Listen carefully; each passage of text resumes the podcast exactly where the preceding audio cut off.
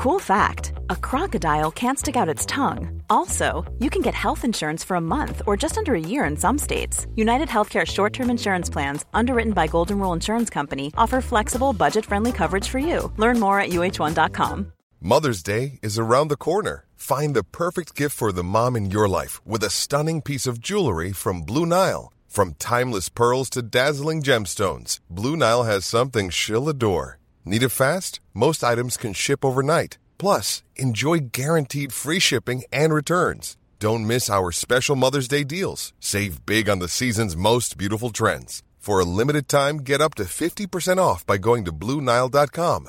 That's Bluenile.com. There's never been a faster or easier way to start your weight loss journey than with PlushCare. PlushCare accepts most insurance plans and gives you online access to board-certified physicians who can prescribe FDA-approved weight loss medications like Wegovy and Zepbound for those who qualify. Take charge of your health and speak with a board-certified physician about a weight loss plan that's right for you. Get started today at plushcare.com slash weight loss. That's plushcare.com slash weight loss. plushcare.com slash weight loss.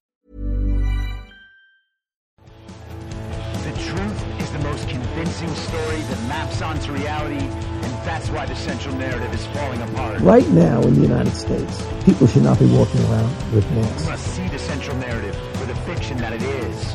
We are Americans. While elections are sometimes messy, this was a secure election. the founders began the fight for human liberty and self-governance, and it's up to us to finish the job.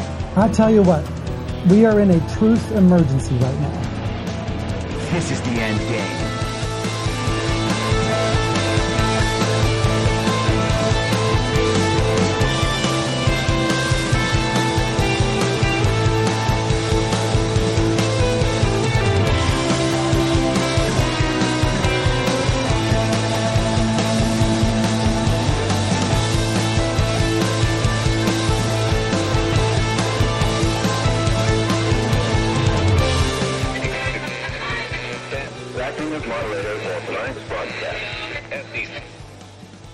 It's Thursday, March 30th, 2023, the 799th day of dystopia. I'm your moderator, Chris Paul. Let's be reasonable. A warm welcome and hello to all of you listening to the podcast on the day of its release. The only way to do that is by becoming a paid subscriber at I'mYourModerator.substack.com. You can do so for as little as $50 a year or $5 a month, and in doing so, you will be supporting me, the work I do, and this show as it expands. And if you can't or you simply don't want to, continue listening to the podcast for free on a wide variety of podcast platforms and, of course, Rumble. All I ask is that you share it with your friends. You can find the links to the podcast, the writing, the social media, and the merch site by visiting linktree.com slash I'm your moderator. So we left off yesterday talking about color revolutions and about how the color revolution playbook is used continuously around the world to destabilize governments. And it has been a tactic that has been employed for decades and decades in different places at different times with slight variations, but always for the same purpose and always by the same people. And one of the main features in these color revolutions is that eventually they take to the streets and they have left wing agitators, well funded and well organized. And sure, parts of it might be grassroots. People just spontaneously join because they think that the agitators are legitimate and real and organic and that they represent the values that the joiners represent as well. And we've seen this in America over the years Black Lives Matter, Antifa, throughout most of the last decade. After the leak of the draft of the Supreme Court's decision in the Dobbs case that overturned Roe versus Wade, we were told we were going to see direct action. There was a group that called itself Jane's Revenge that began wreaking havoc around the country in very BLM Antifa ways. It wasn't nearly as severe or nearly as widespread, but they went after various religious organizations and pregnancy clinics because they wanted to show the country that the country was mad about the abortion decision, even though their cause wasn't all that popular and the group itself and their communications to the public were ridiculous. Well, we have another one of those on Saturday this week. It's supposed to be a trans day of vengeance, and their ads say, Come masked to the Supreme Court, bring a buddy. They're going to have a little Antifa style riot on the steps of the Supreme Court, apparently. Maybe it'll even evolve into an insurrection. In fact, there's an insurrection happening with leftist agitators in Tennessee right now, but it's not called an insurrection because it's leftists doing the insurrecting. And you're not allowed to say insurrection or insurrection act when it's the leftists doing that. Remember back to the summer of 2020 when Senator Tom Cotton wrote an op ed for the New York Times about the Insurrection Act, and that caused the editorial board of the New York Times to melt down completely. You see, you gotta remember that when it's the leftists doing it, it's totally okay because the system in power actually wants them to do it. It's part of the program. It's not an accident. It's not random. It's not organic. It's not spontaneous. It's just a page out of the playbook. Of course, they want the ability to run all their plays. That's the only way the system works. This is from the Washington Times on Tuesday. U.S. Marshals told not to arrest protesters outside justices' homes, documents reveal. Deputy U.S. Marshals assigned to guard U.S. Supreme Court justices last year were directed to try not to make arrests, according to documents U.S. Senator revealed Tuesday, contradicting Attorney General Merrick Garland's assurances to Congress. Senator Katie Britt, Alabama Republican, confronted Mr. Garland with the training package used for the marshals deployed to protect justices. It said arrests were not to be a priority. Conservatives have argued the protests, which erupted after a draft of the Dobbs ruling leaked last spring, violate a federal statute that outlaws protesting against a judge's home with the intent of influencing a ruling. Nobody was charged under that statute. Mr. Garland told senators earlier this month that his prosecutors couldn't bring cases unless the marshals made arrests, and the marshals on the scene didn't think there was a reason to do that. Ms. Britt said the guidance documents show they were directed not to. They were actively discouraged from doing so, she said. One section of the guidance specifically said making arrests was, quote, not the goal of the deployment. And another section said arrests should be, quote, a last resort to prevent physical harm. That seems to undercut Mr. Garland's suggestion that agents were free to make arrests for protesting judges, but just didn't see any need. One page of the guidance dealt specifically with the law governing pressuring of judges. It said the law could invite legal challenges and discourage the marshals from making arrests under that section. A final page said any arrests needed to be coordinated with federal prosecutors first which Ms. Britt said also contradicts Mr. Garland's assertion that the marshals had a free hand. Any contemplated marshals enforcement action should be coordinated in advance with the appropriate USAO, the guidance said, using the abbreviation for U.S. Attorney's Office. Ms. Britt asked Mr. Garland at a Senate Appropriations Committee hearing on Tuesday whether he was aware of the directives. He said he was not aware, but stood by his earlier comments that the marshals were still able to act. He said their first responsibility was to protect the lives and property of the justices, quote, but that doesn't mean they are in any way precluded from making other kinds of arrests. It's clear the marshals were given a different directive, Ms. Britt told him. I'd ask you to look into that. The lack of arrest has struck a nerve with conservatives who draw contrast with the Justice Department's zealous efforts in prosecuting pro life demonstrators outside abortion clinics. Mr. Garland defended his handling of the justice's security, saying he took the unprecedented step of deploying the marshals to protect the justices. But he told the appropriations panel Tuesday that he doesn't want that mission to last indefinitely and that the Supreme Court's police force should take over at some point. We are hoping this isn't a long term solution for justices, he said. So it's possible that all of this is just part of the trend I was describing before. The leftists are allowed to do what they want. We know that Kamala Harris and other prominent figures in the commie sphere were tweeting out bail funds for people to donate to to get these rioters back out on the streets, get them out of jail, and let them continue burning down cities and looting stores and taking over entire sections of cities like they did in Chaz Chop in Seattle in 2020. They did most of that without a bit of response from law enforcement or anyone else. And then we see the very violent insurrection and grandmothers who were walking between velvet ropes get put away for that. So this certainly illustrates that double standard, but you got to look at it a few ways. And it's possible that the marshals had their hands tied from making these arrests based on that statute because they were simply there to do something else. And let's stick with the Supreme Court for just a few more minutes. This is from Monday in the Western Journal. Supreme Court hands down big victory to Trump. Even Joe Biden agreed.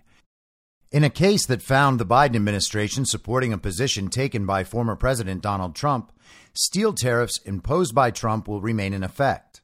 The court on Monday denied to hear the appeal of USP Holdings after lower courts rejected its claim that the Trump administration acted improperly when it enacted tariffs. President Joe Biden has left the tariffs largely as Trump imposed them and supported the tariffs in the court case against USP Holdings and other companies that said they import steel and were damaged by the tariffs, according to the Epoch Times. Politico noted that although the tariffs angered allies, American workers were part of the presidential equation in Biden keeping a piece of Trump's policy intact. The Biden administration understands that simply lifting steel tariffs without any solution in place, particularly beyond the dialogue, could well mean layoffs and plant closures in Pennsylvania and in Ohio and other states where obviously the impact would be felt not only economically but politically, said Scott Paul, president of the Alliance for American Manufacturing. The tariffs went into effect on March 1st, 2018. A 25% tariff on imported steel from most countries was imposed, along with a 10% tariff on imported aluminum. When a country is losing billions of dollars on trade with virtually every country it does business with, trade wars are good and easy to win. Example When we are down $100 billion with a certain country and they get cute, don't trade anymore. We win big. It's easy, Trump tweeted when the tariff was imposed. The case largely focused on the administrative machinations of the tariff's approval. As noted in their petition to the Supreme Court, USP and other companies suing tried to claim that former Secretary of Commerce Wilbur Ross's report that recommended the tariff was in violation of the Administrative Procedure Act, claiming the report was, quote, arbitrary and capricious. The trade court rejected that argument in 2021, saying the report was not a final agency action. The U.S. Court of Appeals for the Federal Circuit differed from the trade court about the report, but still denied that imposing the tariffs violated the Administrative Procedures Act. USP Holdings then appealed to the Supreme Court, which turned away the appeal without comment. The tariffs have had, I would say, very modest impacts on steel consuming industries and have had the desired results so far for the domestic steel industry, Paul said, according to Politico. The Supreme Court last year refused to hear a challenge by steel companies to Trump's 2018 action to double tariffs on steel from Turkey, according to U.S. News and World Report. So, this is good news for not only Trump's America First policy in regard to the tariffs, but it's good for America First policies in general. These lawsuits are obviously attempts to remove America First policies and make them harder to implement in the future, and that effort has failed. And one more story regarding the Supreme Court. This is from the Washington Post on Tuesday. Supreme Court justices under new ethics disclosures on trips, other gifts. Supreme Court justices and all federal judges must provide a fuller public accounting of free trips, meals, and other gifts they accept from corporations or other organizations according to revised regulations quietly adopted this month. The new requirements mark a technical but significant change that lawmakers and court transparency advocates hope will lead to more disclosure by judges and justices and also make it easier for parties in specific cases to request that judges remove themselves from cases when potential conflicts arise. And that's the interesting part. I have talked before about how we have all of these judges around the country who have these massive investment portfolios in funds that often contain within the funds entities and organizations that are coming before the court.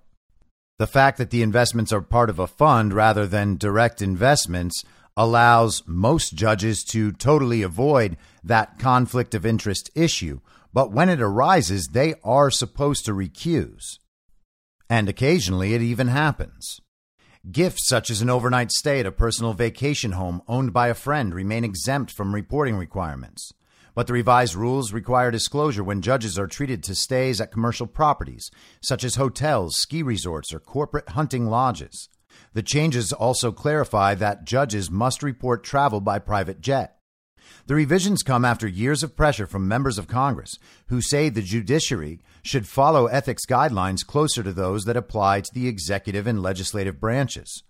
The revised rules were adopted by a committee of the Judicial Conference, the court's policy-making body. They took effect March 14th, according to a letter last week from the Administrative Office of the U.S. Courts, replying to questions from Senator Sheldon Whitehouse, who has pressed for more transparency as chairman of the Judiciary Committee's panel overseeing the federal courts. And Sheldon Whitehouse is a dyed in the wool communist. He is also a member of an all white beach club in Rhode Island, but again, it's okay because he's a Democrat.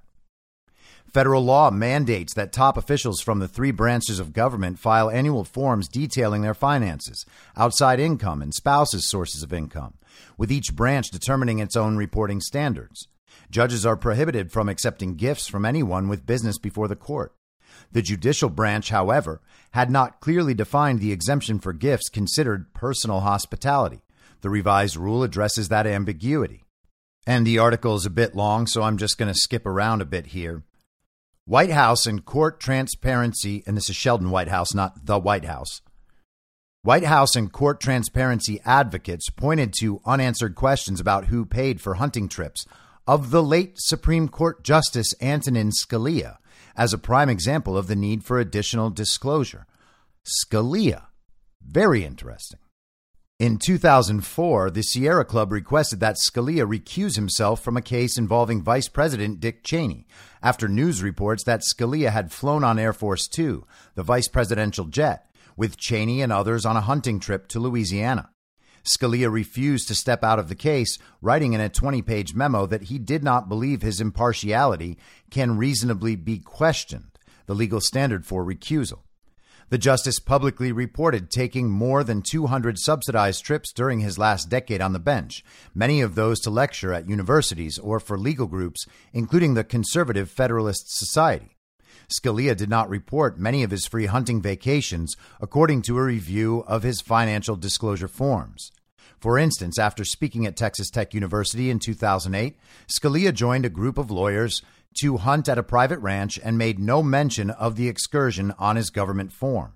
In 2016, Scalia was found dead of a heart attack at the West Texas hunting resort Cibolo Creek Ranch after traveling there on a private plane with a prominent Washington attorney, highlighting how little Americans know about the perks justices enjoy and who provides them. That incident does not highlight how little Americans know about the perks justices enjoy and who provides them. That highlights how the regime opens up new positions on the Supreme Court. If you've never been down the Antonin Scalia death rabbit hole, I suggest you give it a try. Skipping down once again. Rules around subsidized trips are not the only questions of ethics at the Supreme Court recently. Separately, the court has been under pressure to adopt a code of conduct specific to the nine justices. The High Court has failed to reach consensus on a policy despite discussion that dates to at least 2019. Last month, leaders of the American Bar Association joined those calling on the court to act, saying that, quote, the absence of a clearly articulated binding code of ethics for the justices of the court imperils the legitimacy of the court. That's the American Bar Association saying that. And if we've learned anything about the American Bar Association over the last few years, it's that they don't have the same view of the Constitution that people would imagine they do. They have been part of the effort to go after attorneys who, for instance, are pursuing claims of election fraud. We're watching attorneys be threatened and attacked with sanctions, but they want a binding code of ethics for the justices of the Supreme Court, which means that if they can find a violation, well, then they can go after the justices. And here's the kicker the justices are not bound by the code of conduct that covers other U.S. judges. They say they voluntarily comply with the same ethics standards. But scrutiny of the justices has increased with the court's heightened profile as a new conservative majority has moved quickly to rule on polarizing cases. So they're doing their jobs, but the regime simply isn't into the makeup of the court and so they want to find new ways to go after these conservative majority justices. And one of the tactics always employed is getting more information on whoever the latest target is, then finding this new information and attacking based on that information. Oh, look at this shocking information that was just disclosed about Clarence Thomas or Samuel Alito. Can you imagine that we have someone like this on the court and then they start the whole narrative about how we have to get this person or that person kicked off the court? And again, it's not the leftists. But this is the sort of thing that could come back to bite all those leftist activist judges if they actually get what they want right now. That's how the boomerang works. They throw it out thinking that they're going to nail someone, and they end up nailing themselves. Now, let's get international for a little while. This morning, the fake Secretary of State of the illegitimate administration released this statement. We are deeply concerned over Russia's widely reported detention of a U.S. citizen journalist. We are in contact with the Wall Street Journal on this situation. Whenever a U.S. citizen is detained abroad, we immediately seek consular access and seek to provide all appropriate support. In the strongest possible terms, we condemn the Kremlin's continued attempts to intimidate, repress, and punish journalists and civil society voices. The Department of State's highest priority is the safety and security of U.S. citizens abroad we reiterate our strong warnings about the danger posed to U.S. citizens inside the Russian Federation. U.S. citizens residing or traveling in Russia should depart immediately, as stated in our travel advisory for Russia. So let's find out a little bit more about this journalist, and just for humor's sake, let's go to Vanity Fair. This will be the most ridiculous version of the story. Wall Street Journal reporter arrested in Russia accused of espionage. An American journalist was detained by Russian authorities and accused of espionage Thursday, marking what is, quote, believed to be the first American reporter to be held as an accused spy in Russia since the collapse of the Soviet Union, according to the New York Times. Evan Gershkovich, a reporter for the Wall Street Journal who is part of the paper's Moscow bureau, had been working in Russia since 2017. Gershkovich, 31, is suspected of spying in the interests of the American government. The Russian Federal Security Service, or FSB, Russia's top domestic security agency and main successor to the Soviet era KGB, said in a statement. FSB also noted that Gershkovich is accredited to work in Russia by the country's foreign ministry, but claimed that the reporter, acting on the instructions of the American side, collected information constituting a state secret about the activities of one of the enterprises of the Russian military industrial complex.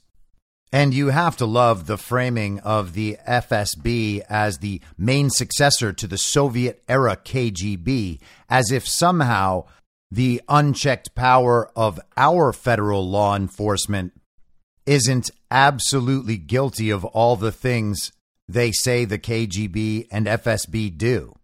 And I don't have to argue that somehow the KGB or the FSB are good to note that the FBI is doing all those things.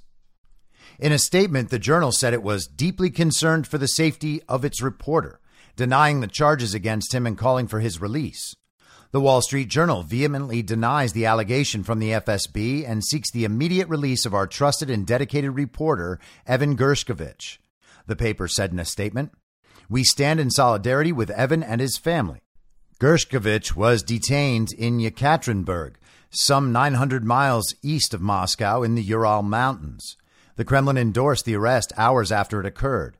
We're not talking about suspicions, Dmitry Peskov, spokesman for President Vladimir Putin, said in a daily conference call with journalists, per the Times. Peskov claimed Gershkovich was caught red handed, but said he could not provide further details. Ministry spokeswoman Maria Zakharova likewise claimed that Gershkovich was using his credentials for, quote, activities that have nothing to do with journalism, end quote, per the Associated Press. Journalists responded to the news with a mix of horror and solidarity. Evan is accredited by Russia's Ministry of Foreign Affairs and was simply doing his job. Journalism is not a crime, tweeted Max Seddon, Moscow bureau chief for the Financial Times, who added that the arrest is, quote, yet another troubling sign of the off the charts repression, paranoia, and hostility to the U.S. in Russia right now, a moment of which Evan was one of our finest chroniclers. Robin Dixon, Moscow bureau chief for the Washington Post, called Gershkovich, quote, a highly respected, excellent journalist, end quote, noting, quote, it is horrifying to be writing this story, end quote. Gershkovich could face up to 20 years in prison if convicted of espionage. Espionage trials in the country can take months and are typically conducted in secret, the Times reports. Acquittals are virtually unheard of. The journalist's detainment follows orders that Putin gave in October, quote, granting local governments in the country's regions new authority to address security concerns, the journal reports. Several news organizations like CNN and BBC downsized their presence in Russia last year following Putin's invasion of Ukraine, when the Kremlin passed a law making it illegal to publish what they consider false information about military operations in Ukraine. The move not only stifled the free flow of information within the country, as it virtually eradicated independent media, but it also kept it from coming into the country. Well, okay. So Russia is controlling the information flow in their country, just like the United States is. They're controlling the information flow in their country from foreigners. In this example, we have that happening, and we have our regime influencing the information flow from its own citizens and violating the First Amendment directly in doing so. So, whoops, you got no moral high ground there. Do you have moral high ground on pursuing journalists? No. They broke down James O'Keefe's door. They've gone after James O'Keefe constantly for the last few years, most notably for possessing, at some point, Ashley Biden's diary. Last week, when Matt Taibbi was testifying in Congress, the IRS visited his home, same time, which is either overt harassment of the press and a threat, or it is the biggest coincidence in all of human history. And it'll be interested to see how this plays out. This 31 year old who's been there for six years, we are told, we've never heard of him before, but now we're told that we should feel very angry and very emotional about how this journalist has been detained on espionage charges. Do we know whether or not this journalist committed espionage? No, we don't know that. So, why are we being presented with this story as if he's definitely innocent and this is some major violation of free speech rights? By foreigners in Russia? I mean, it's not that. And these people don't care about free speech rights, including of American citizens. So, what are they telling us, and why are we being told this way? Why is Antony Blinken warning other Americans to leave? Is he concerned that Russia is just going to go around arresting Americans and saying they were all involved in espionage? That seems rather unlikely. I mean, they did detain that guy who plays in the WNBA, but Joe Biden got him back simply by trading a world renowned arms dealer. So, you know, this administration totally takes care of business. Now, this is just a bit of speculation, but something to keep our eyes open for. You got to wonder if maybe we're seeing the first bits of a rerun of the Jamal Khashoggi story in Saudi Arabia years back. And just some more information on Evan Gershkovich. This is from Wikipedia. Gershkovich worked for AFP and the Moscow Times before moving to the Wall Street Journal in January of 2022. He speaks Russian and had lived in Russia for the six years prior to his arrest, at the time of which he was based out of the Wall Street Journal's bureau in Moscow and covering the war in Ukraine. He was working in Yekaterinburg when arrested, covering the Russian mercenary military organization Wagner. So we are supposed to believe that Russia has detained this American journalist because of his coverage of the war in Ukraine. Does that make any sense after reading that article? There are still American news organizations based in Russia, and Putin's not taking all of them apart. He's not arresting all of them. Why not just go arrest all the journalists? And who, once again, is Antony Blinken warning? This is from the Daily Mail today. Russia's Sergei Lavrov will chair UN Security Council meeting in New York in April. Well, that sounds interesting. Russia's Foreign Minister Sergei Lavrov will chair the UN Security Council meeting in New York in April, despite Moscow being at war with Ukraine. And that framing is so funny. What are they going to do? Deplatform him? They're going to use cancel culture against Sergei Lavrov in the UN? Moscow said Lavrov will chair the meeting next month when Russia will hold the rotating presidency of the international body. Ukraine has called for Russia to be removed from the Security Council over the military operation launched in February last year and condemned its presidency next month as a bad joke. Your president is a comedic actor, bruh. Another key event of the Russian presidency of the Security Council will be a high level open debate on the effective multilateralism through the defense of the principles of the UN Charter. Ministry spokeswoman Maria Zakharova told a press briefing. This meeting will be chaired by Russia's Foreign Minister Sergei Lavrov. Last month, Russia's UN ambassador Vasily Nebenzia said Moscow was planning to hold a meeting of the UN Security Council on what he said is the quote real situation of Ukrainian children deported to Russia. This is an issue that came to the fore following the International Criminal Court's arrest warrant for Vladimir Putin for war crimes related to their abduction. The court said it was seeking Putin's arrest because he is, quote, allegedly responsible for the war crime of unlawful deportation of children and that of unlawful transfer of children from occupied areas of Ukraine to the Russian Federation. So Vladimir Putin is the real child trafficker, not the people who run child trafficking businesses. Got it. Since Putin launched the invasion more than a year ago, Russians have been accused of deporting Ukrainian children to Russia or Russian held territories to raise them as their own. And I got to say, that doesn't sound nearly as bad as getting, you know, totally assaulted and abused on the trip across our southern border as part of the slave trade. I'm sure it's much worse to be taken in by a Russian family and raised as their own.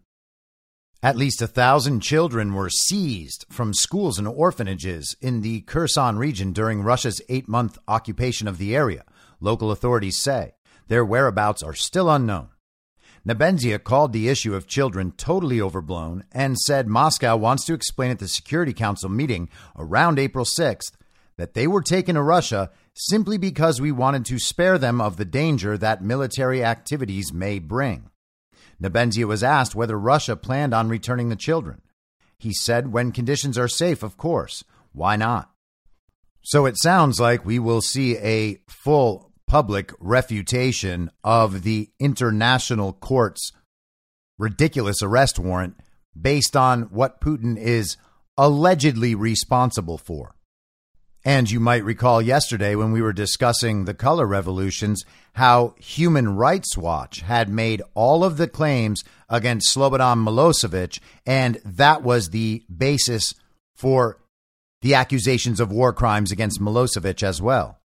Speaking of Ukraine, this post this morning was retweeted by Gonzalo Lira on Twitter. I've mentioned Gonzalo Lira before, intrepid international journalist, been on the ground in Ukraine the whole time. And he has been doing legitimately dangerous work there by reporting what's actually happening on the ground. The post he retweeted shares information from the Ukrainian channel Legitimny. It says, our source reports that the West handed over new tanks under the conditions that they would not be used in the forefront of an offensive or defensive operation. The Office of the President is categorically dissatisfied with this behind the scenes requirement, but he promised to keep it. Negotiations are ongoing to use these new tanks, Leopard 2 A4 and A6, and Challenger 2, on the front lines. It is important for Kiev to strengthen the front rows at the front with such toys and not just use them in the rear or in Kiev as exhibition items as the partners want. So, if that's a little unclear, basically what it's saying is these tanks that have been promised to Ukraine are promised on the condition that they're not actually brought to the front lines and used in operations against Russia. They're just supposed to sit around Kiev as some superficial show of strength or something, some display of the West's commitment to Ukraine. And as I said, unconfirmed, but it does fall into line with this. This is Michael McCaul on the House Foreign Affairs Committee. It should be noted that Michael McCaul is one of the people who was begging for cluster bombs to be sent to the front so that Ukraine could use them in protecting its very sovereign borders. Absolute warmonger. It's been a year since uh, Vladimir Putin launched his unprovoked war of aggression in Ukraine. And in response, Europe has provided significant aid, but must continue to do uh, more to keep the government of Ukraine from defaulting and ensure it's able to prosecute the war.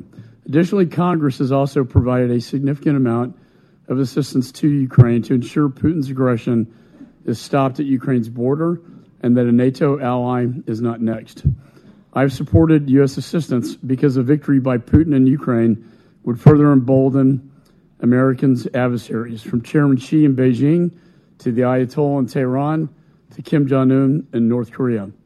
However, it's, it's imperative that the American people know about the existing accountability mechanisms, including third party monitors such as Deloitte and the robust oversight being conducted by Congress, and in particular this committee.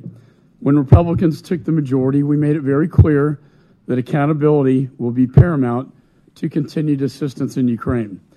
This is just the first of many hearings and briefings I will hold to ensure the assistance we are providing is being used as intended. Of the $113 billion appropriated across four supplementals, approximately 60% is going to American troops, American workers, and to modernizing American stockpiles. In fact, only 20% of the funding is going directly to the Ukrainian government in the form of direct budgetary assistance. As required by law, these funds are only dispersed to, to Ukraine following verification that the money is spent on approved items and activities. All funds are also subjected to external third party monitoring by Deloitte. They are conducting randomized spot checks to verify the use of this assistance. Additionally, they are working with Ukraine's Ministry of Finance to review its monitoring, transparency, verification, and procedures. So, what caught my attention and the attention of others in that clip is the part where McCaul says of the $113 billion appropriated, approximately 60% is going to American troops, American workers, and on modernizing American stockpiles. And we've been hearing for a while that only a small percentage of the money and weapons are actually making their way to Ukraine and ending up at the front lines, and there has been very little accounting of where all of that is going.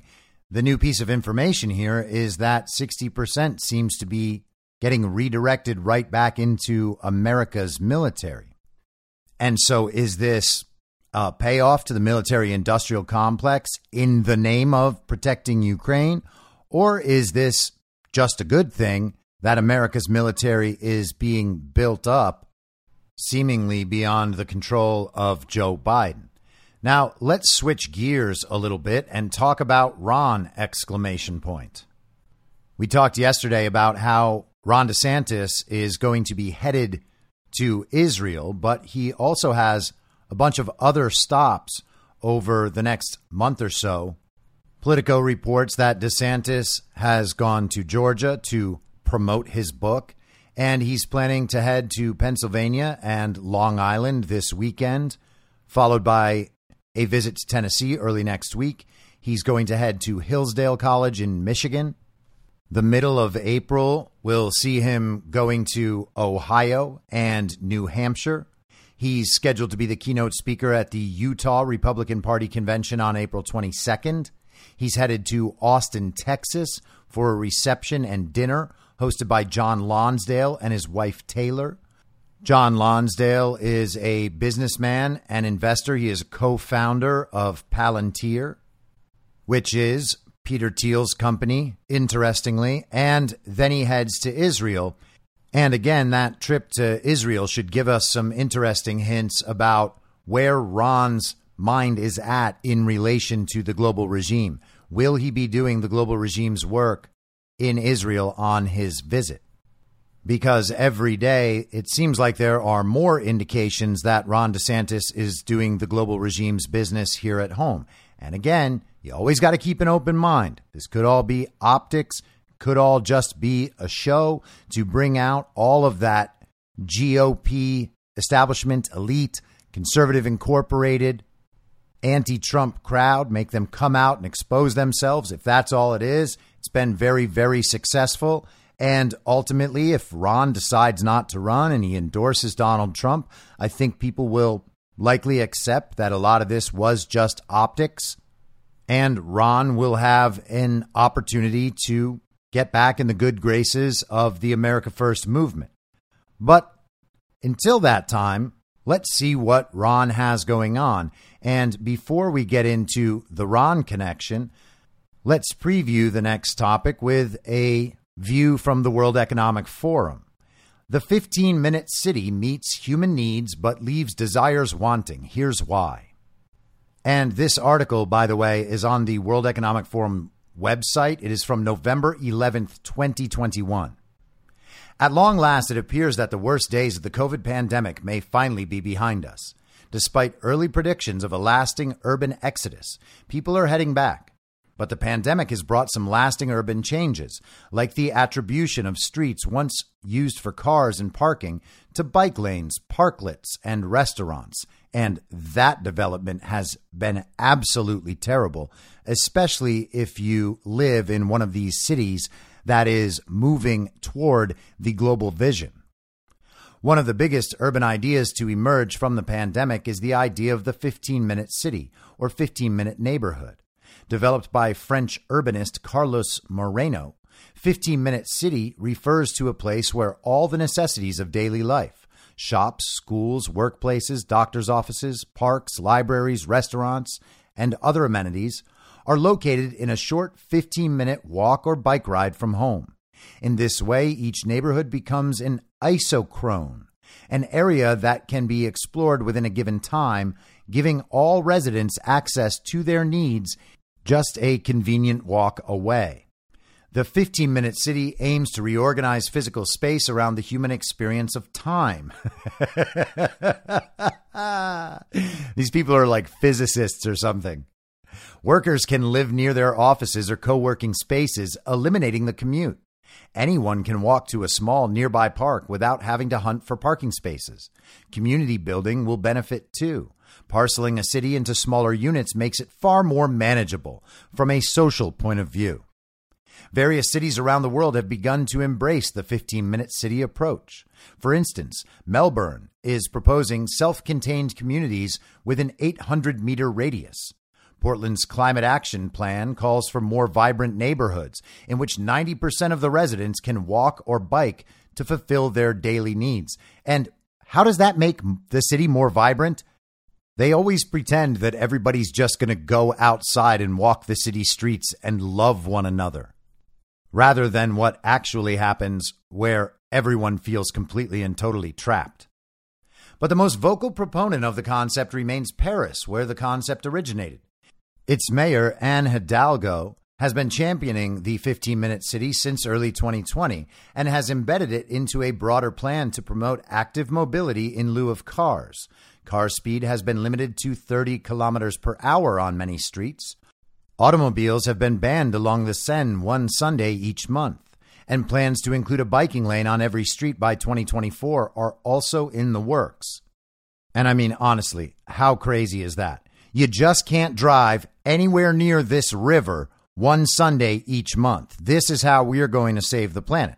And if you don't remember which Sunday it is, you can't drive, well, you just stay home and don't go over there on Sunday anymore. And eventually it just becomes you can't drive there on Sundays. Also, I don't know about you, but if I had to drive everywhere at 19 miles an hour, I would go absolutely insane. Such experiments are unprecedented and exciting, and they stand on long established planning principles.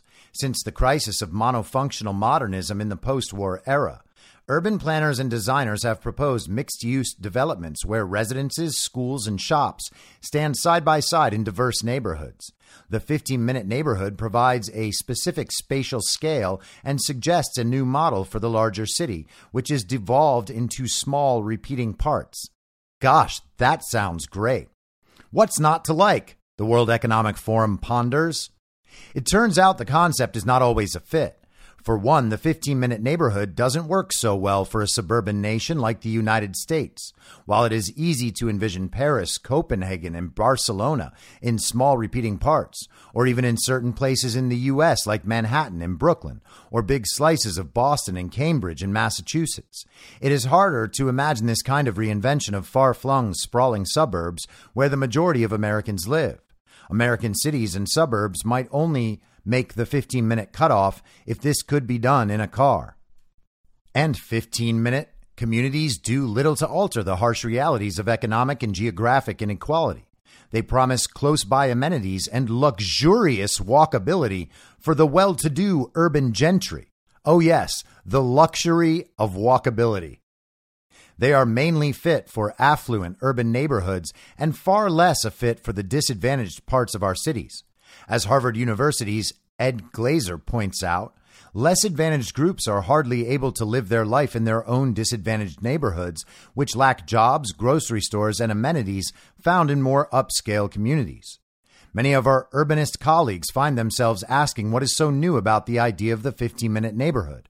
They see the construct as little more than a rebranded notion of urban neighborhoods or villages Village life has many upsides tight knit communities, a relaxed pace of life, easy commuting, but it lacks the dynamism of a real city.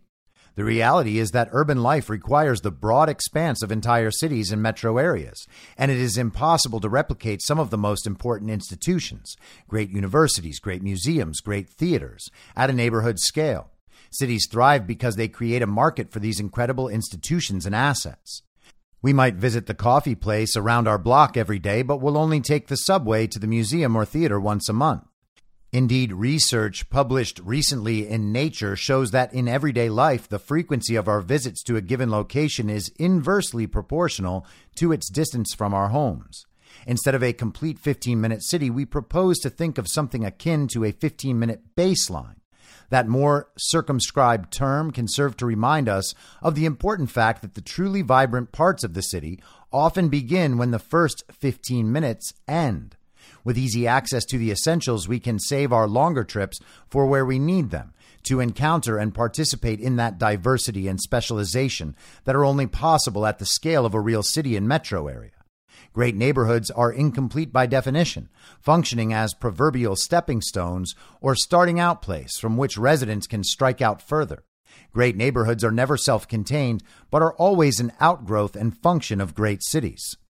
You may have seen the videos from UK, from parts of Europe, where people are actually going out to their streets and moving these essentially roadblocks. A lot of the times they're like planters blocking the roads that the people who live in those neighborhoods will just go move because they're sick of not being able to drive down their streets.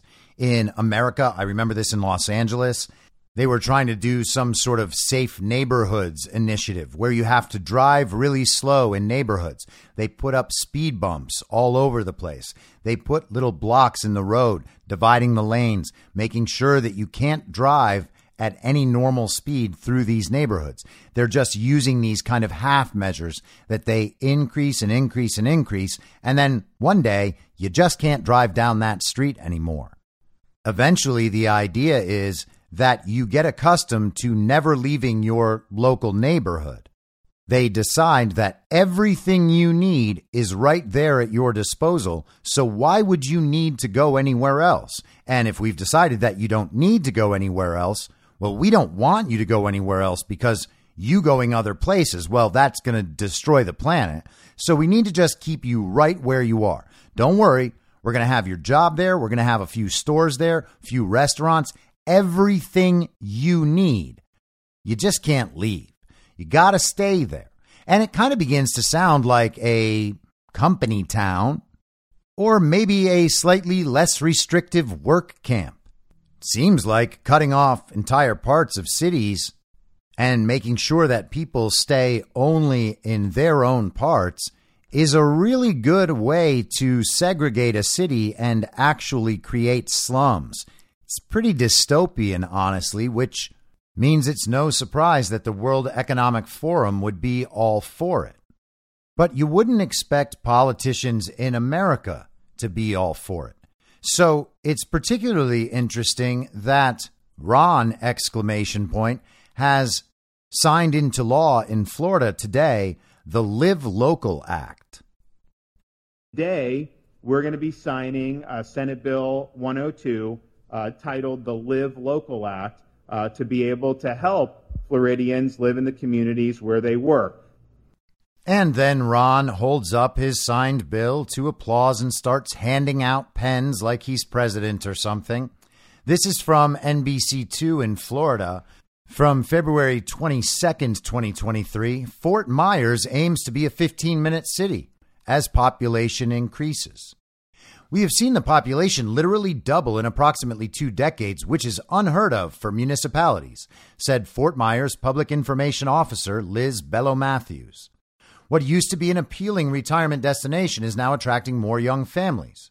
Those that are looking to raise their kids in an environment that is healthy, that has a lot of different options, they're coming here, said Bello Matthews. We're excited about that. City officials are working to keep up with the growth. The city has 91 active projects, according to Fort Myers Director of Economic Development, Stephen Weathers. I would say probably a majority of those are housing, more higher density multifamily type housing, Weathers said. Weathers said the success of any city comes down to the success of its downtown. One of the things I've found in cities I've worked in that makes a downtown appealing is I don't have to go outside of the downtown for, say, a grocery store or a gas station or a dry cleaner's, Weathers said. We really want to make this a 15 minute city. The 15 minute city is an urban planning concept where everyday necessities are easily accessible within a 15 minute walk or bike ride.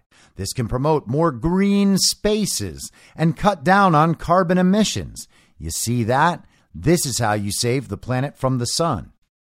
Dr. Win Everham, a professor at the Water School at FGCU, studies ecology and how to place people on a landscape in a sustainable way. Oh, studying how to manage people. That's great. From an environmental standpoint, if we're driving less, we're putting less carbon dioxide into the atmosphere, Dr. Everham said.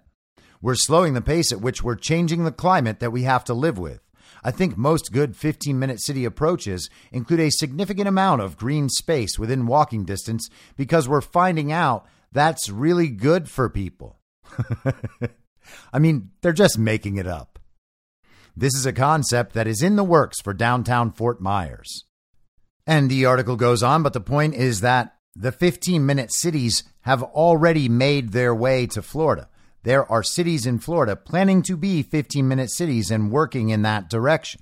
So today, DeSantis has signed the Live Local Act. This is from Orlando Weekly over the weekend. Florida House passes Live Local Act, which bans rent control, gives tax breaks to developers. With approval Friday from the Florida House, Senate President Kathleen Passidomo's $711 million effort to make housing more affordable for working Floridians is headed to Governor Ron DeSantis. The House voted 103 to 6 to pass a bill, SB 102, dubbed the Live Local Act. The bill would provide incentives for private investment in affordable housing and encourage mixed use development in struggling commercial areas, while barring local rent controls and preempting local government rules on zoning, density, and building heights in certain circumstances. Now, this sort of thing has already happened in other states, namely California. And as you might suspect, it's been an absolute disaster. The state imposes new rules about building in communities all throughout the state, and they take all of this money, ship it off to their friends who are supposed to then build quote unquote affordable housing. And you might recall the video that I shared on this podcast a couple of weeks ago, Donald Trump talking about how he's going to protect the suburbs from these zoning changes and then low income housing, affordable housing apartment buildings just being put up right next to your house in your local suburban neighborhoods. The state is seizing back power from localities and centralizing the planning. Ah, centralized planning. We know what that's a step toward. In a statement, Passidomo said the measure aims to end, quote, affordable housing stereotypes in creating options needed by the workforce. She also pointed to continued population growth and the demand for housing. Hundreds of millions of dollars from Florida residents to build housing for people who apparently are not yet Florida residents. I wonder who needs that low income affordable housing. In Los Angeles, they always tell us it's the homeless, and they make the homeless problem continually worse while spending hundreds of millions of dollars. Years back, they passed Proposition HHH that was supposed to build 10,000 units of affordable housing at a price of $140,000 per unit. And they were going to put 10,000 homeless people in this new affordable housing. That was the plan. And then costs, of course, escalated by five times to the point where, and this is a couple of years ago, I'm sure it's gotten worse since then, but that each unit was going to cost $700,000. And of course, much of that goes to consultants who figure out ways to go around all of the ridiculous regulations that California has put in place. So they're paying enormous amounts of money so that consultants can figure out how to navigate the regulations that they themselves put in place. Utterly insane, a total waste of money. And again, Think about the goals here. Does this sound like a Republican describing responsible America First legislation? Or does it sound like a globalist with an R next to her name telling you how great this massive spending bill is? For some class of people, we are supposed to deem vulnerable and then say, yes, we must help them at all costs. It is clear that the broad appeal of the free state of Florida has impacted our population and housing needs, Passidomo said. House sponsor Demi Busatta Cabrera, Republican from Coral Gables, said innovative concepts in the proposal will allow Floridians to live close to where they work. As our state continues to grow, we need to make sure that Floridians can live close to good jobs, schools, and hospitals, and other centers of their communities that fit within their household budgets, no matter their stage of life or income. Busatta Cabrera said. Now, we used to understand that in America, liberty and the natural dynamism that follows is what makes communities thrive. It makes people want to be there and it brings those kind of resources in naturally because there is a need for them. We're basically flipping markets on their heads and saying, you know what? We're going to plan all of this out for you. The Senate unanimously passed the measure on March 8th, meaning it is now ready to go to DeSantis. And of course, this was over the weekend. He has signed it. Among other things, the bill would create tax exemptions for developments that set aside at least 70 units for affordable housing and would speed permits and development orders for affordable housing projects. Some Democrats expressed concerns about parts of the bill that would prohibit rent controls and impose certain local government preemptions. Representative Anna Eskamani from Orlando, a Democrat, pointed to Orange County voters last year approving a referendum to enact rent controls because of a lack of affordable housing and rising rents. I do feel like parts of the bill are going to do a lot of good. It won't be immediate, it'll take time, said Eskamani, who voted against the measure. But my constituents are seeking immediate relief. They're seeking renter protections. Orange County's rent control plan hasn't taken effect because of a legal challenge by the industry groups Florida Realtors and the Florida Apartment Association. Representative Ashley Gantt, Democrat from Miami, said local government preemptions in the bill would limit public engagement in some South Florida communities facing development pressures. For other Democrats, those concerns were outweighed by increases in funding for housing and rental assistance. The bill would provide money for a series of programs, including 252 million for the long-standing State Housing Initiatives Partnership or SHIP program, 150 million dollars a year to the State Apartment Incentive Loan or SAIL program, and an additional 100 million dollars for the Hometown Heroes program, which is designed to help teachers, healthcare workers, and police officers buy homes. The state budget for the current year includes $362.7 million for affordable housing. Now, I don't know about you, but it doesn't sound very America First or Florida First to me to find a bipartisan consensus on spending 700 plus million dollars on quote unquote affordable housing that may get built sometime in a few years or maybe not, like California. What exactly is going on with Ron? Now, we've all heard about how Ron was taking on Disney and he was going to take away their special status in Florida. The DeSantis Simps Online talked about his action against Disney as part of his anti woke agenda, and Ron was very strong in his ability to take them on. Well, this is from Insider yesterday. Ron DeSantis' plan to take control of Disney's land backfired spectacularly because of a loophole in the agreement that may reduce his appointees to powerless functionaries. Oh, good. It's like his state task force on election fraud.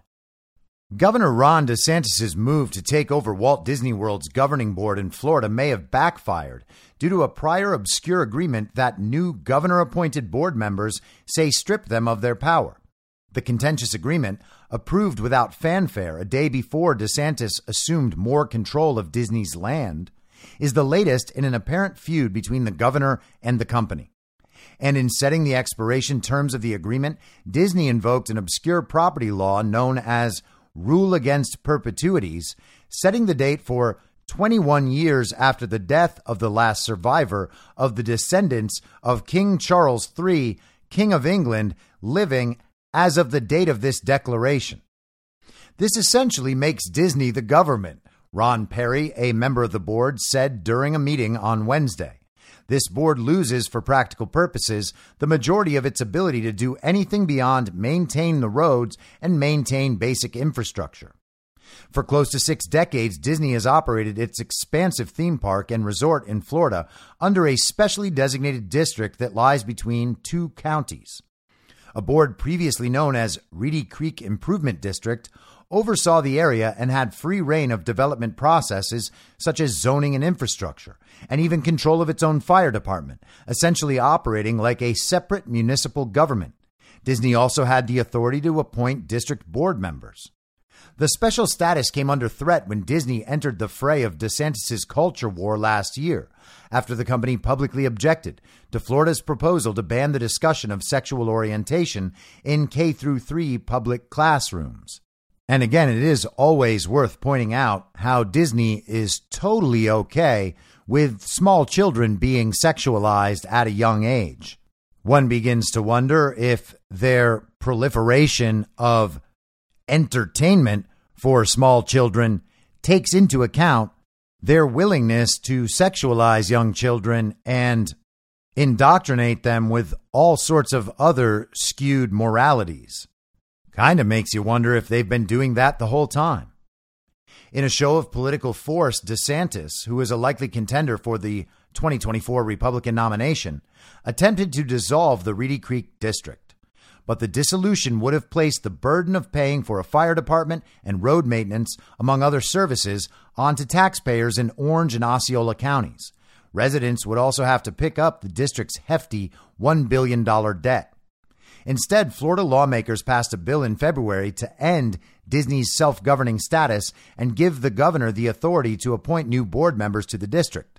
Reedy Creek was renamed to the Central Florida Tourism Oversight District and DeSantis' appointed five supervisors, including a parents' rights activist and three Republican donors. But the new supervisors are now saying that previous board members entered an agreement that effectively stripped them of their powers. We're going to have to deal with it and correct it, Brian Aungst, a member of the board, said during a meeting on Wednesday. It's a subversion of the will of the voters and the legislature and the governor. It completely circumvents the authority of this board to govern. Another board member, Bridget Ziegler, also tweeted on Wednesday that, quote, if unlawful actions were taken, this development agreement will be nullified. According to the agreement text, Disney was given a slew of powers, including development rights for the next 30 years or until 2053, and the authority to approve any design improvements. A declaration of restrictive covenants also bars the district from using Disney's name, characters, symbols, or any other Disney owned intellectual property.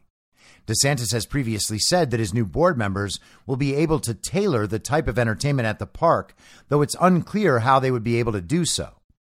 When you lose your way, you got to have people that are going to tell you the truth, DeSantis said when signing the law that granted him authority over the district in February. All these board members very much would like to see the type of entertainment that all families can appreciate. The agreement DeSantis appointed members are now objecting to was signed on February 8th, a day before the Florida House voted to change the existing governing body. According to Wednesday's agenda documents, the new district is seeking counsel from four law firms. One of those firms, Cooper and Kirk, has received more than $2.8 million in legal fees and contracts from the DeSantis administration, the Orlando Sentinel reported. All agreements signed between Disney and the district were appropriate and were discussed and approved in open, noticed public forums in compliance with Florida's government in the Sunshine Law, Disney said in a statement to Insider. DeSantis' communications director, Taryn Fenske, said in an emailed statement to Insider that the, quote, executive office of the governor is aware of Disney's last ditch efforts to execute contracts just before ratifying the new law that transfers rights and authorities from the former Reedy Creek Improvement District to Disney. An initial review suggests these agreements may have significant legal infirmities that would render the contracts void as a matter of law, Fenske wrote. The new governor appointed board retained multiple financial and legal firms to conduct audits and investigate Disney's past behavior. And then there's this today, also from Insider. It'll cost DeSantis' hand picked board at least $1,300 per hour to hire a team of lawyers to investigate how Disney outmaneuvered them. It's going to cost Florida Governor Ron DeSantis and his hand-picked board nearly $1,300 per hour in legal fees to investigate how Disney found a loophole in the governor's plan to take over the company's governing rights over Disney World, stripping the new government-appointed board members of their power. An agenda from the Central Florida Tourism Oversight District's Wednesday meeting includes letters from two law firms agreeing to represent DeSantis in his fight against the entertainment giant. The firms, Cooper and Kirk and Lawson, quote, will represent the district regarding certain constitutional and contract matters and potential legal challenges, according to the agenda.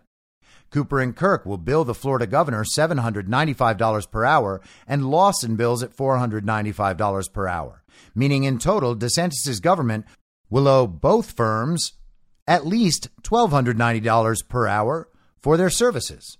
Each firm tacks on additional hundreds of dollars for any work done by legal assistants and paralegals. So apparently, Ron was outmaneuvered and didn't get what he set out to achieve.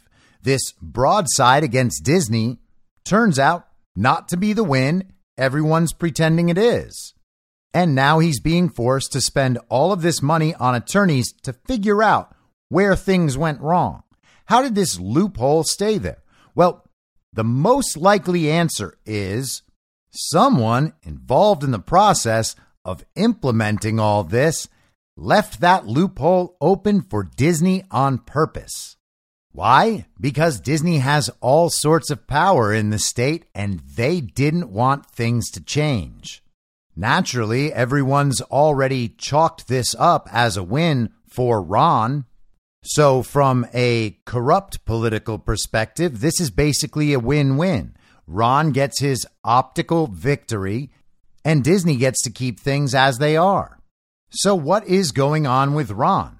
Donald Trump is still going after him. Donald Trump continues to crush him in the polls. A Fox News poll came out yesterday showing Trump with a 30 point lead over DeSantis, up 11 from February. From February to March in the Fox News poll, Trump has gone from plus two to plus 18 in the suburbs, you know, the place where Trump is very, very weak. With the white working class, Trump has jumped from plus 28 to plus 43. Among women, Trump has gone from plus 17 to plus 27. Among men, Trump has gone from plus 14 to plus 22. And isn't that amazing how Trump is so drastically outpacing Ron with women and with people in the suburbs? Those are the groups of people we are told Trump just can't reach. Well, he seems to be reaching them. We've always been told he was never going to reach black or Hispanic voters either, but they have been coming his way for years. Donald Trump is not only the most popular Republican in the country, he's the most popular Republican in Florida, he's the most popular politician in the country, and he may well be the most popular politician in the world. We just have a media that says otherwise and people who are incentivized to try to destroy Trump at every turn based on their own personal needs and, of course, their membership in the party of false decorum. And so let's wrap up with this statement from yesterday Donald Trump addressing Ron DeSanctimonious.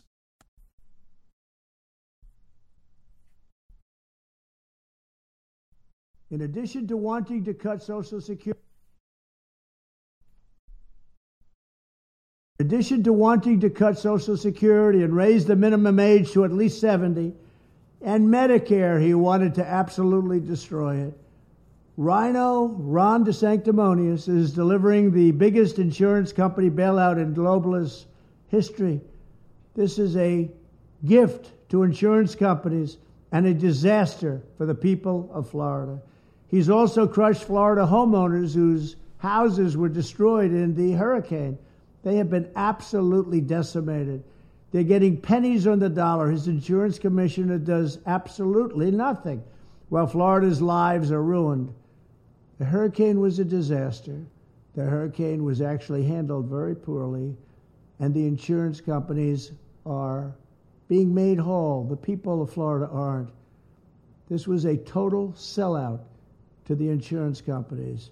The worst insurance scam in the entire country with the highest rates in the entire country. That's Florida. So you have to tell it like it is, and I'm just telling it like it is shouldn't be allowed to happen. Thank you very much. So if it's all optics or all kayfabe, then maybe Ron can come back from all of this. But if it's not, Ron's finished. His political career is probably finished in the relatively near future as well. And again, we're going to know soon, within the next two months, we'll see how his Israel trip goes, and then we will see whether or not the Florida legislature opens the possibility for Ron to run by removing the restriction that says he would have to resign in order to run. If that doesn't happen by the end of May when their legislative session ends, well, then Ron ain't running. It's possible that they pass it and Ron still doesn't run, which means that we may not find out by the end of May. But I think it's a pretty solid bet that we are going to have a real clear picture of whether or not Ron is running by the end of May. Regardless, the DeSantis simp op and this kind of push to draft Ron DeSantis into the presidential race has been going on now for five or six months, and it has only hurt Ron DeSantis. The people who are mad at Donald Trump for going after Ron DeSantis are the same people who are mad at Donald Trump for everything he does. They find something that Trump is doing wrong all the time, no matter what. Trump put out that statement about DeSantis yesterday, and Kurt Schlichter and the other simps got very mad. Simp mad, simp smash. They said it was embarrassing for Donald Trump. There's nothing about that that's embarrassing for Donald Trump. It is 100% okay, and indeed it's necessary for Donald Trump to show the clear differences between himself and Ron DeSantis, particularly if Ron DeSantis is the globalist Trump is painting him to be. We can't know for sure which way this is going to go, but one person absolutely does know, and that's Donald Trump. He has no doubt whether or not Ron is serving the global regime or whether Ron is aligned with the America First movement and agenda. I, for one, look forward to finding out because we are going to learn a whole lot about the GOP establishment, the quote unquote conservative media, and good old Ron himself.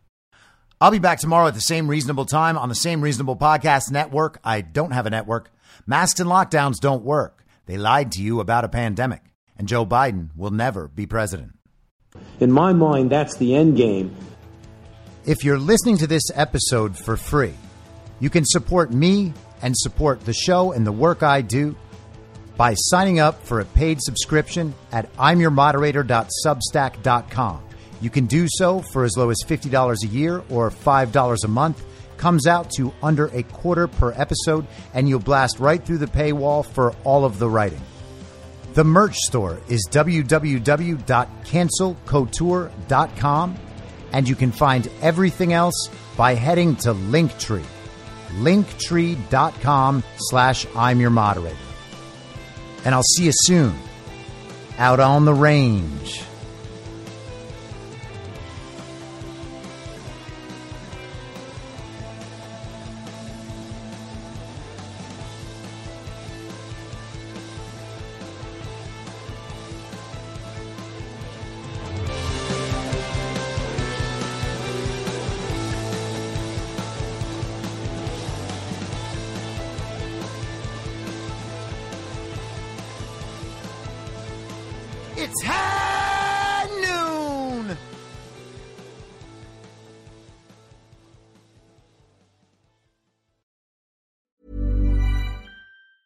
Planning for your next trip? Elevate your travel style with Quince. Quince has all the jet setting essentials you'll want for your next getaway, like European linen, premium luggage options, buttery soft Italian leather bags, and so much more. And it's all priced at 50 to 80% less than similar brands. Plus, Quince only works with factories that use safe and ethical manufacturing practices. Pack your bags with high-quality essentials you'll be wearing for vacations to come with Quince. Go to quince.com slash trip for free shipping and 365-day returns. Ever catch yourself eating the same flavorless dinner three days in a row? Dreaming of something better? Well, HelloFresh is your guilt-free dream come true, baby. It's me, Keke Palmer. Let's wake up those taste buds with hot, juicy pecan-crusted chicken or garlic butter shrimp scampi. Mm. Hello Fresh.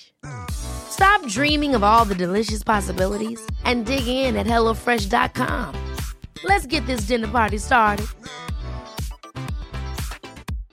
Imagine the softest sheets you've ever felt. Now imagine them getting even softer over time. That's what you'll feel with Bowl and Branch's organic cotton sheets. In a recent customer survey, 96% replied that Bowl and Branch sheets get softer with every wash. Start getting your best night's sleep in these sheets that get softer and softer for years to come. Try their sheets with a 30-night guarantee. Plus, get 15% off your first order at bowlandbranch.com. Code BUTTERY. Exclusions apply. See site for details. In my mind, that's the end game. Thanks for listening. If you'd like to follow what I'm reading and thinking throughout the day, you can do that by downloading the Telegram Messenger app and going to t.me slash I'm your moderator. On social media, you can follow me on Truth Social, Gettr, and Gab at I'm your moderator. I also have channels on Rumble and BitChute. If you'd like to follow the writing, you can find me at imyourmoderator.substack.com. The merch site is cancelcouture.com or go direct shop.spreadshirt.com slash cancel dash couture. If you'd like to support the podcast financially, the best place to do that is Ko-Fi. Go to ko-fi.com slash I'm your moderator. And all of these details will appear in the show notes with each episode. I'll see you soon down on the range.